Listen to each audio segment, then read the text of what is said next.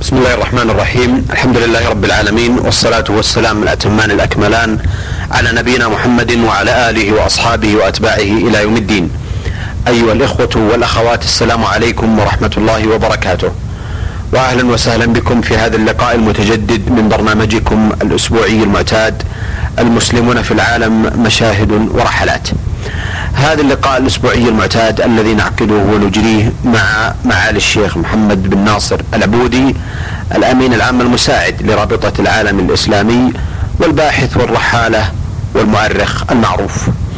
آه، في الحقيقة لا أملك في مطلع هذا اللقاء إلا أن أرحب بمعالي الشيخ محمد وأشكر له تواصله في هذه اللقاءات المباركة التي ولله الحمد وجدت الصدى الكبير والقبول الواسع بين كثير من المستمعين والمستمعات الذين آه، زفوا لنا آه، تباشيرهم وترحيبهم بهذه المعلومات النافعة والموثقة والدقيقة عن أحوال المسلمين آه، في العالم. معالي الشيخ محمد في الحقيقة لا أملك في مطلع هذا اللقاء إلا أن أكرر ترحيبي بمعاليكم واشكر لكم مرة تلو مرة تواصلكم في هذه اللقاءات فاهلا وسهلا بكم. شكر الله لكم حسن ظنكم المتجدد وشكر الله للإخوة المسلمين حسن استماعهم إلى هذه الأحاديث التي تتعلق بالإخوة المسلمين. آه، أثابكم الله. معالي الشيخ محمد آه، الحقيقة آه، هذه الأحاديث التي منذ فترة ونحن نتحدث عن الهند أو ما يعرف بالقارة الهندية عموما وكان حديثنا عن دولة الهند المعروفة خصوصا الآن وتحدث معاليكم بإسهاب عبر العديد من الحلقات عن الهند ولاية تلو ولاية آه، بأحوال المسلمين وعن أوضاعها العامة والخاصة. معالي الشيخ محمد آه، ولاية الهند لا زالت آه، يعني أمامنا العديد منها التي تنتظر دورها للحديث عنها. ولاية البنجاب حسب علمي هي إحدى الولايات أيضا المهمة الهندية التي حظيت بعدة زيارات من قبل معاليكم. أحب آه، كما يحب من يستمع هذا البرنامج الآن إلى أن نستمع إلى ما لدى معالي الشيخ محمد عن هذه الولاية الهندية ولاية البنجاب بدءا من معلوماتكم آه، العامة عنها وعن أول زيارة آه، حظيت بها تلك الولاية من معاليكم.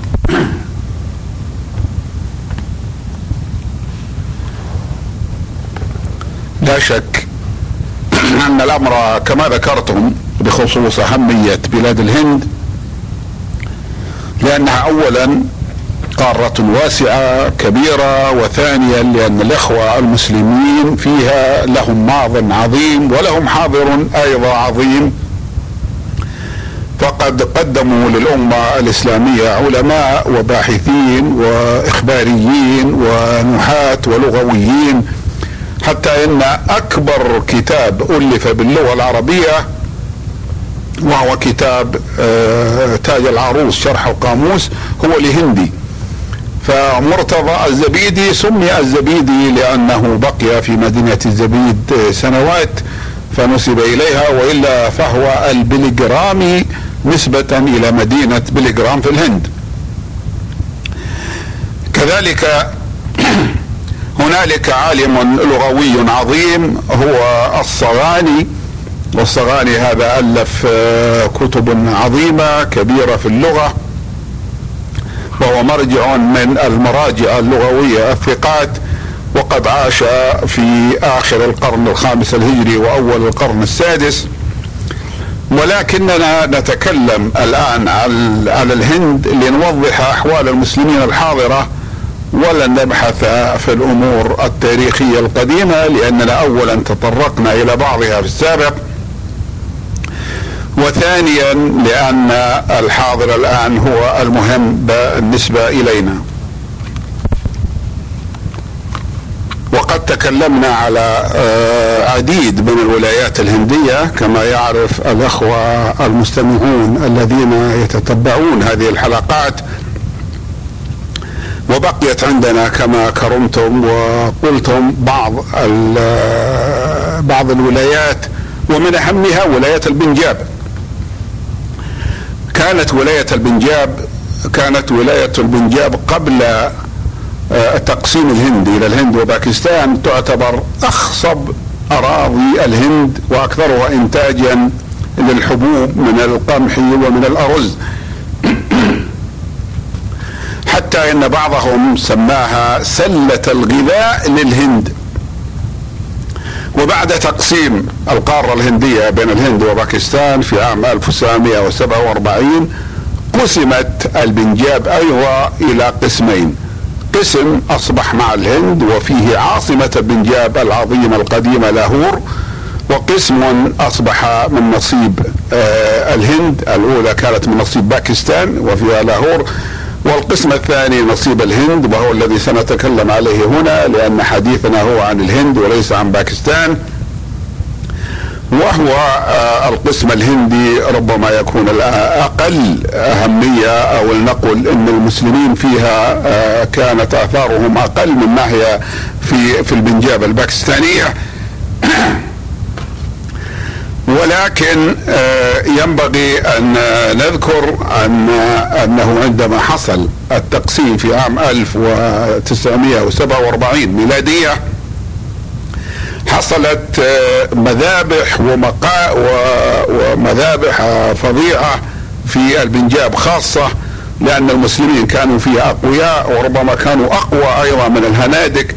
فالهنادك آه، انتهزوا الفرصة ونكلوا بالمسلمين الموجودين في القسم الذي كان يسمى الذي أصبح أو سمي تابعا للهند في ذلك الوقت.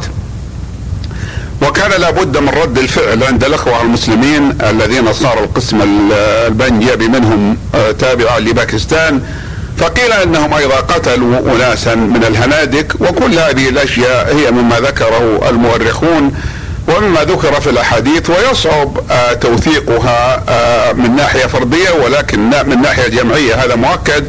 حصلت آه، مقتلات سواء من جانب الهندي أو الجانب الباكستاني المسلم لأنه إذا حصلت قتل شخص واحد من جانب فيحصل رد فعل من الجانب الآخر. ومن الأشياء المعروفة الفظيعة أن أحد القطارات المتوجه في ذلك الوقت من الهند إلى باكستان وجد المسلمون الباكستانيون فيه بدلا من الرجال والنساء الذين معه وجدوا جثثا فقد قتلوا في الطريق. فكان هذا مما أذكى آه، آه، العداوه بينهم وبين الهنادك. وفيما يتعلق بالبنجاب فالعداوة كانت بين المسلمين وبين السيخ لأن السيخ كانوا يساكنون المسلمين في البنجاب وكانت لهم دولة كبيرة في وقت من الأوقات وزعموا أن لاهور هي عاصمتهم ولكن المسلمين الإخوة المسلمين هم أقوياء لذلك آه، استولوا عليها وطردوهم وهم لا يمثلون الأكثرية ولكن كانوا فئة متميزة. فهاجروا إلى البنجاب الهندية ولذلك آه لم يبقى من المسلمين بعد عام 47 في أماكن ومدن من البنجاب إلا أقل من القليل. ومن ذلك المدينة المهمة التي اعتبرها بعضهم في وقت من الأوقات هي عاصمة لأمرستر الهندية وهي عاصمة للبنجاب الهندية وهي مدينة أمرتسر. وهذه المدينة كانت مدينة للمسلمين فيها آه، نفوذ عظيم. حتى إننا كنا ونحن نطلب العلم في الصغر نطالع كتب الحديث التي طبعت في امرتسر هذه ولم تطبع قبل ذلك في أي بلد مسلم أو أي بلد عربي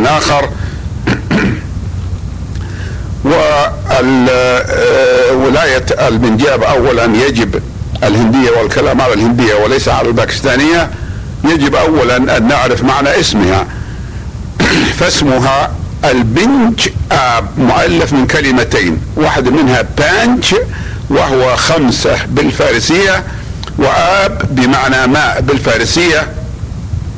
فهي معناها فهي معنى المعنى الحرفي أو الترجمة الحرفية الحرفية. المياه الخمسة ولكن الترجمة الفقهية الفقهية الواقعية يقصد منها أنها الأنهار الخمسة بمعنى أنها ذات الأنهار الخمسة. وذلك أن فيها خمسة أنهار كبيرة مهمة. أذكر منها نهرا اسمه جيلهم.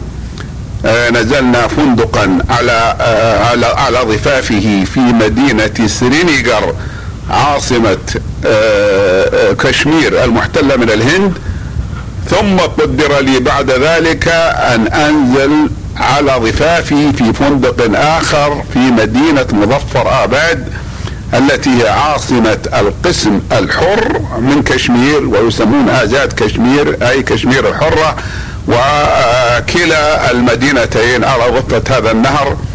وهذا النهر اسمه جلهم ولكنه ينطقونه جيلم. هذا هو الذي يظهر عندهم. ونهر جيلم يجتمع مع نهر نيلم في مدينة مظفر آباد فيصبحان نهرا واحدا ينحدر إلى باكستان. ونعرف أن مظفر آباد من باكستان ولكن في أعلاها الشمالي الشرقي. وهو نهر عظيم وتمده أنهار كثيرة. فالبنجاب أولا مزاياها غير ذلك أنها أول أرض وطئها المسلمون بعد السند.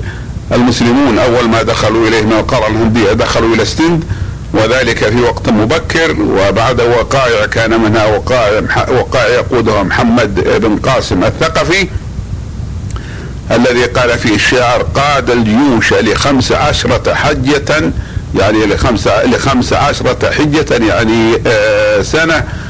ويا آه، قرب ذلك سؤددا من مولدي.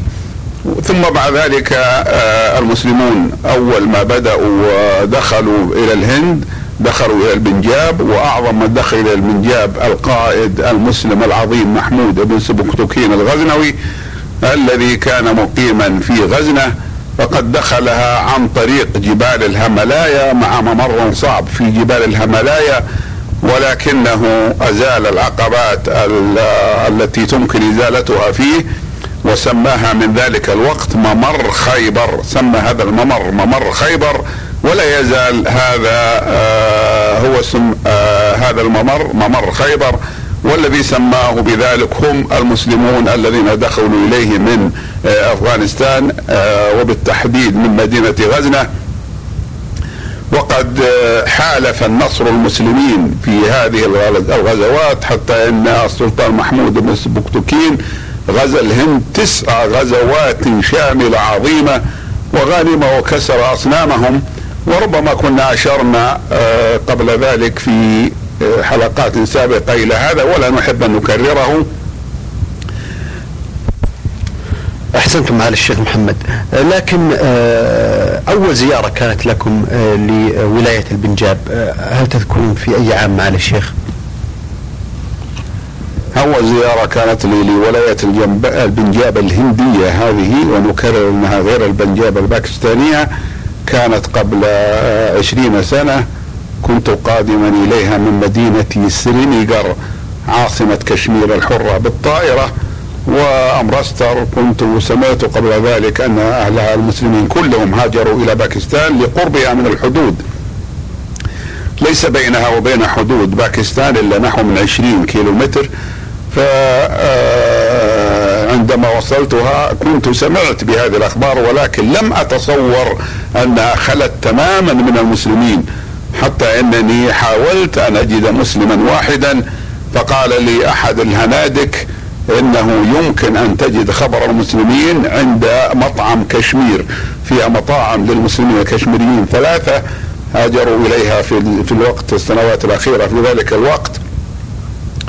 فذهبت إليهم ولكنني لم أجد عندهم المعرفة الكافية ولم تكن آه، معي عناوين لأحد من المسلمين الذين يمكن أن يساعدوني أو الذين أثق بأن أخبارهم جيدة وبينما كنت على ذلك أسير في آه، محل تجاري سوق تجاري في أمرتسر وإذا بي أسمع رجل يقول ينادي بي على صوته السلام عليكم السلام عليكم لا إله إلا الله محمد رسول الله. فقلت في نفسي وأن بأرضك السلام وأين يوجد السلام؟ في مدينة أمرتسر التي خلت من سكانها المسلمين الذين هاجروا إلى باكستان ثم التفت في السوق فلم أرى أحدا. كل الموجودين إما سيخ وهم الأكثر لأن سكان أمرتسر غالبيتهم من السيخ أو أنهم من الأقلية الهندوسية فيها. وإذا بالمتكلم يرفع صوته ويشير بيده وهو صاحب دكان شيخ في نحو الستين من عمره. ويقول لي لا إله إلا الله تفضل. وهو يريد بذلك أن يلفت نظري إلى أنه إلى أنه يعرف كلمة الشهادة عند المسلمين وإلا فهو ليس مسلما هو سيخي. فقال لي اجلس. وكان دكانه يرتفع عن أرض الشارع بنحو المتر مرتفع عنها. فجلست عنده فقال أنا من أهل لاهور وجيراننا كانوا مسلمين وعلاقتنا بجيراننا علاقة طيبة. ومنذ مدة طويلة لم أرى مسلما غريبا في هذه البلاد. قلت له وأين المسلمون من أهل أمرتسر قال كلهم آه، هاجروا إلى باكستان. قلت له وأنت كيف هاجرت إلى آه، هنا؟ وكيف؟ قال أنا بيتي أخذه الباكستانيون كنت أسكن في لاهور. قلت له وأين تسكن الآن في أمرتسر؟ قال أسكن في بيت كان لأحد المسلمين في أمرتسر. قلت له اذا لم يحصل في الأمر شيء في الأمر شيء بالنسبة إليك ظلم. قال لا. البيوت التي أخذها الباكستانيون بيوتنا في آه، في لاهور أعطتنا الحكومة الهندية بيوت المسلمين الموجودة في أمرتسر وكذلك غيرها. والمسألة كانت كلها آه، مؤسفة ولكن هذا الذي حدث. قلت له ما الذي جعلكم آه، تهاجرون وتتركون باكستان؟ قال الخوف من القتل. قلت له كيف القتل؟ هل رأيت أحدا يقتل؟ قال قيل لنا أنه قتل أناس ففزعنا. وكذلك بلغنا أن الهنادك قتلوا الهنادك والسيخ جماعتنا قتلوا بعض المسلمين في البنجاب الهندية ففزعنا وفي هذا الوقت لا يكون للعقل مجال. قلت والحقيقة هذا صحيح. ثم قال لي هل رأيت المعبد الذهبي؟ قلت له لا أنا سمعت به ولكن سماعا مشوشا ليست لدي معلومات كافية عنه. فقال لي هذا أعظم مكان عندنا نحن السيخ. وهذا فيه الكتاب المقدس للسيخ وهو يقرأ كما يقرأ القرآن عندكم. قلت له آه وأنا أريد أن ناخذ آه ما عنده من المعلومات.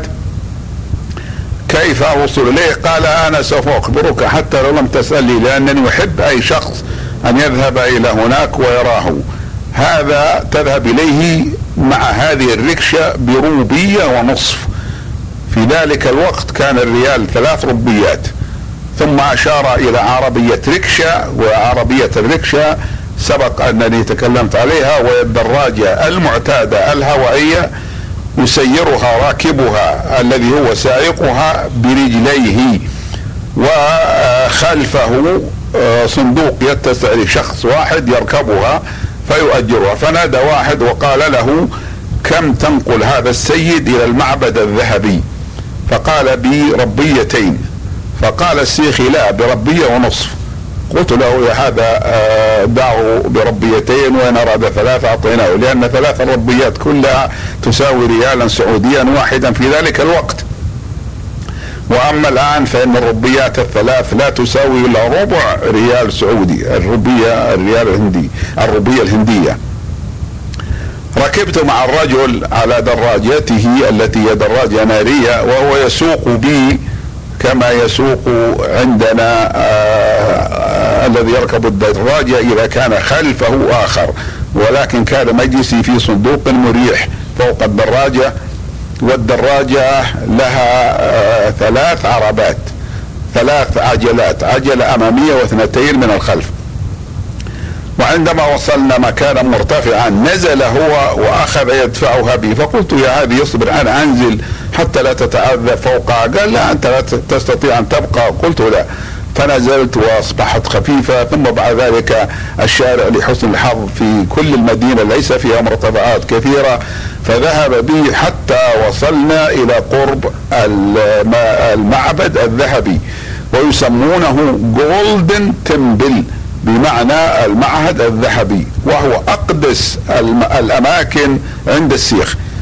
ومن الدليل على قداسته أنه عندما حصلت الاضطرابات في الهند في زمن رئيسة الوزراء أنديرا غاندي أما التجأ الذين عملوا بعض الأشياء وفروا من الحكومة إلى هذا المعبد فأمرت رئيسة الوزراء أنديرا غاندي أمرت الجنود أن يقتحموا هذا المعبد. ولم يكن هذا عملا حكيما بل لم يكن عن طريق المشورة من حكيم لأن هذا سوف يستثير عواطف بقية السيخ ويجعلونه ويجعلهم يعادون الحكومة ولكن انديرا غاني غاندي لم تبالي بذلك وأمرت الجنود أن بأن يدخلوا إلى هذا المعبد ويعتقلوا أولئك الذين دخلوا فيه ولجأوا إليه من السيخ. وكانت النتيجة أن السيخ الذين كانوا يحرسونها قتلوها أخذا بثار أولئك ولأنها أمرت بدخول هذا المعبد الذهبي الذي هو أقدس المقدسات عند السيخيين. طبيعة الحال نحن نذهب إلى الأماكن غير المسلمين من باب الاطلاع على الأشياء الغريبة ومن أجل أن نطلع على ما عندهم حتى إذا قدر لنا أن نجادلهم أو قدر لنا أن نحاجهم أو قدر لنا أن نرسل لهم الكتب. فإننا نكون قد عرفنا ما يعتقدونه ونستطيع أن نلزمهم آه، باعتقادهم كما هي القاعدة المعروفة في فن الجدل. ذهبت إليه وأنا أنزلني آه، سائق الركشة التي هي الدراجة عند المعبد ليس ملاصقا له وهو نفسه سيخي. فوجدت امرأة واقفة أمامه يعني من العجائب التي رأيتها. هذه المرأة حديثة عهد بولادة مع طفل يمكن له شهر فقط وهي سيخية أصيلة وقد سترت حتى رأسها وعادة السيخيات ألا يسترن رؤوسهن ولا وجوههن ولا أيديهن ولكنهن يسترن بقية الأجسام سترا كاملا بحيث أنك إذا رأيت المرأة السيخية من أهل أمرستر لا تستطيع أن تفرق بينها إذا لم تكن صاحب خبرة وبين المرأة المسلمة من أهل البنجاب. وليست السيخيات يعملن كما تعمل الهندوكيات بأن يتركن حزاما آه، من وسطهن آه، بدون ستر كما تفعل الهندوكيات. فهذه المرأة وقفت ورأيت كل امرأة هندوكية تمر أو أغلب هذه النساء تخرج روبية هندية واحدة وهي تساوي ثلث ريال ولا تكون هذه الربية عندهم إلا من الورق ثم تضعها على على جسد الصبي الذي جعلته الأم بين يديها ممددا. وبعد قليل تغطى جسد هذا الصبي بالروبيات فانسخلتها المرأة وانصرفت. وجميع النساء اللائي يعطين الربية يضعنها على جسده ثم يذهبن عندما امتلأ تغطى جسده بالنقود ذهبت. وسمعت بعد ذلك أن هذه الطريقة عندهم لمساعدة المرأة السيخية التي هي بحاجة إلى المساعدة على تربية ولدها وعلى نفقات آه، حملها وولادتها عندما وصلت إلى المعبد آه، الذهبي اللي هو أقدس المقدسات عند السيخ رأيت في عتبتي له بوابة ليست واسعة والماء يجري تحت هذه البوابة يأتي من اليمين ويذهب إلى اليسار.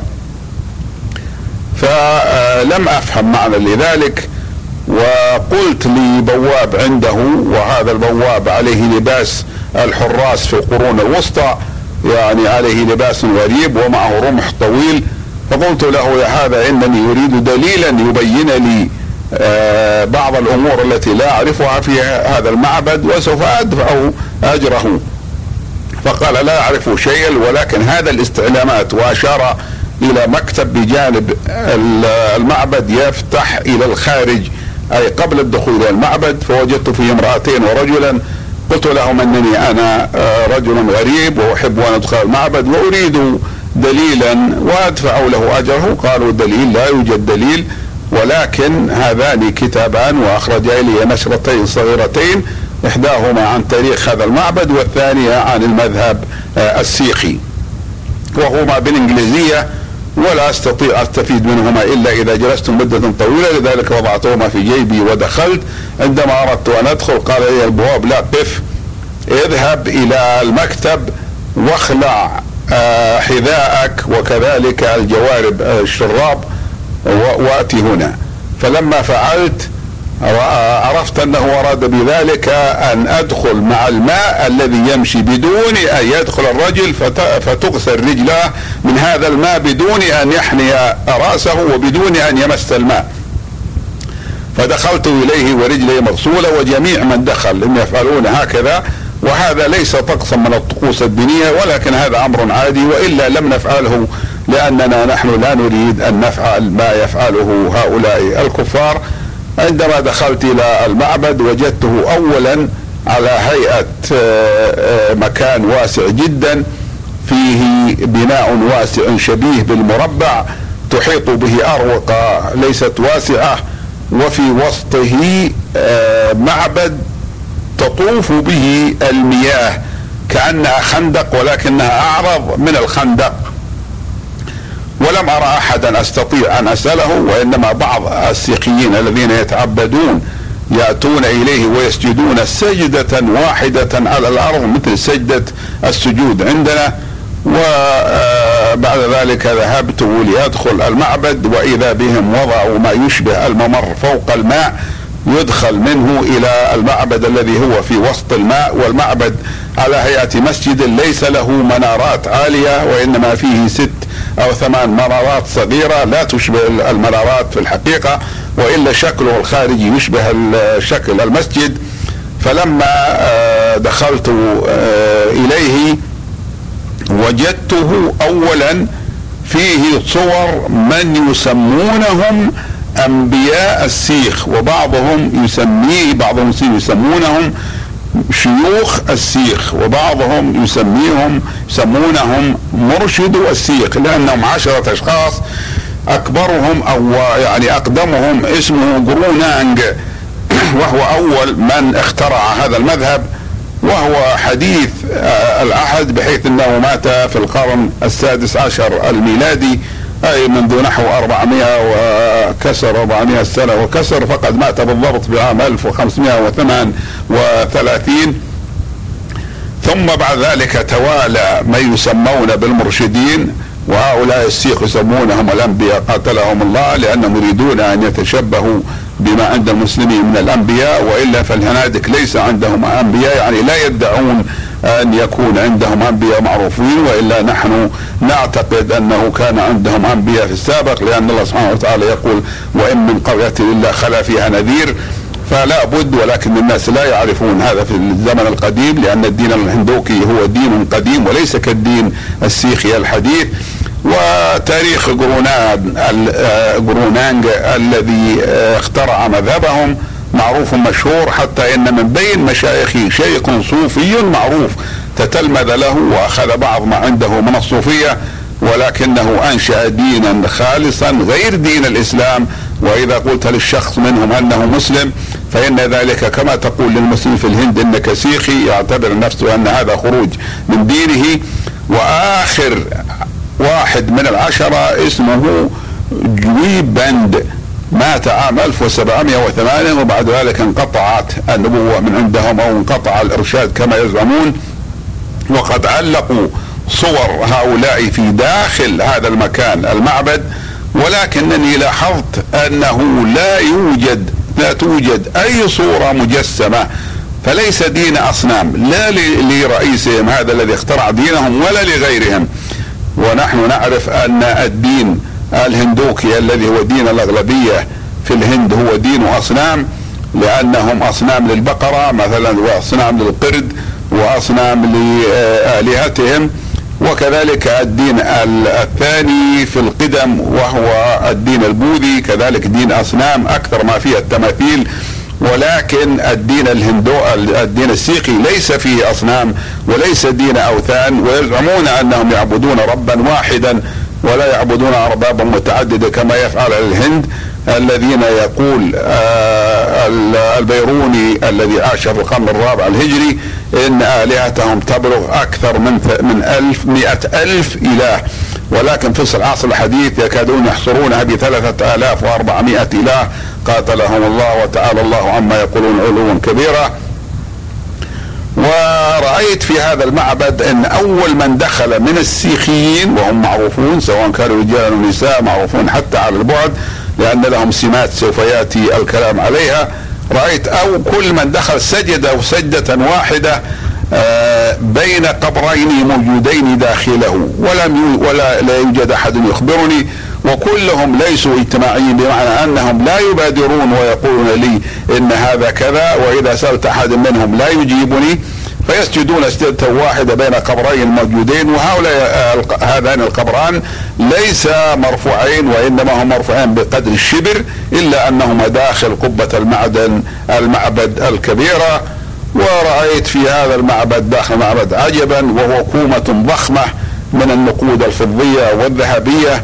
وضخمة جدا يمكن لو فرغت في أكياس من أكياس السكر لملأت خمسة أكياس وهذه من التبرعات تركوها ها هنا لكي يحثوا الداخلين من السيخ على أن يتبرعوا بها مثل ما تبرع الذين تبرعوا آه، من قبلهم. أحسنتم معالي الشيخ. معالي الشيخ محمد آه، في الحقيقة بودنا أن نواصل الحديث لكنني أرى أن وقت الحلقة لا يسمح لنا بمزيد من ذلك ونحن على شوق لأن آه، نستزيد من هذه المعلومات آه، من عليكم.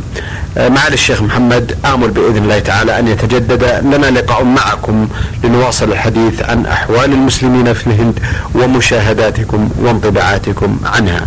أيها الإخوة والأخوات كنا وإياكم طوال تلكم الدقائق الماضيات مع معالي الشيخ محمد بن ناصر العبودي الأمين العام المساعد لرابطة العالم الإسلامي والباحث والرحالة والمؤرخ المعروف.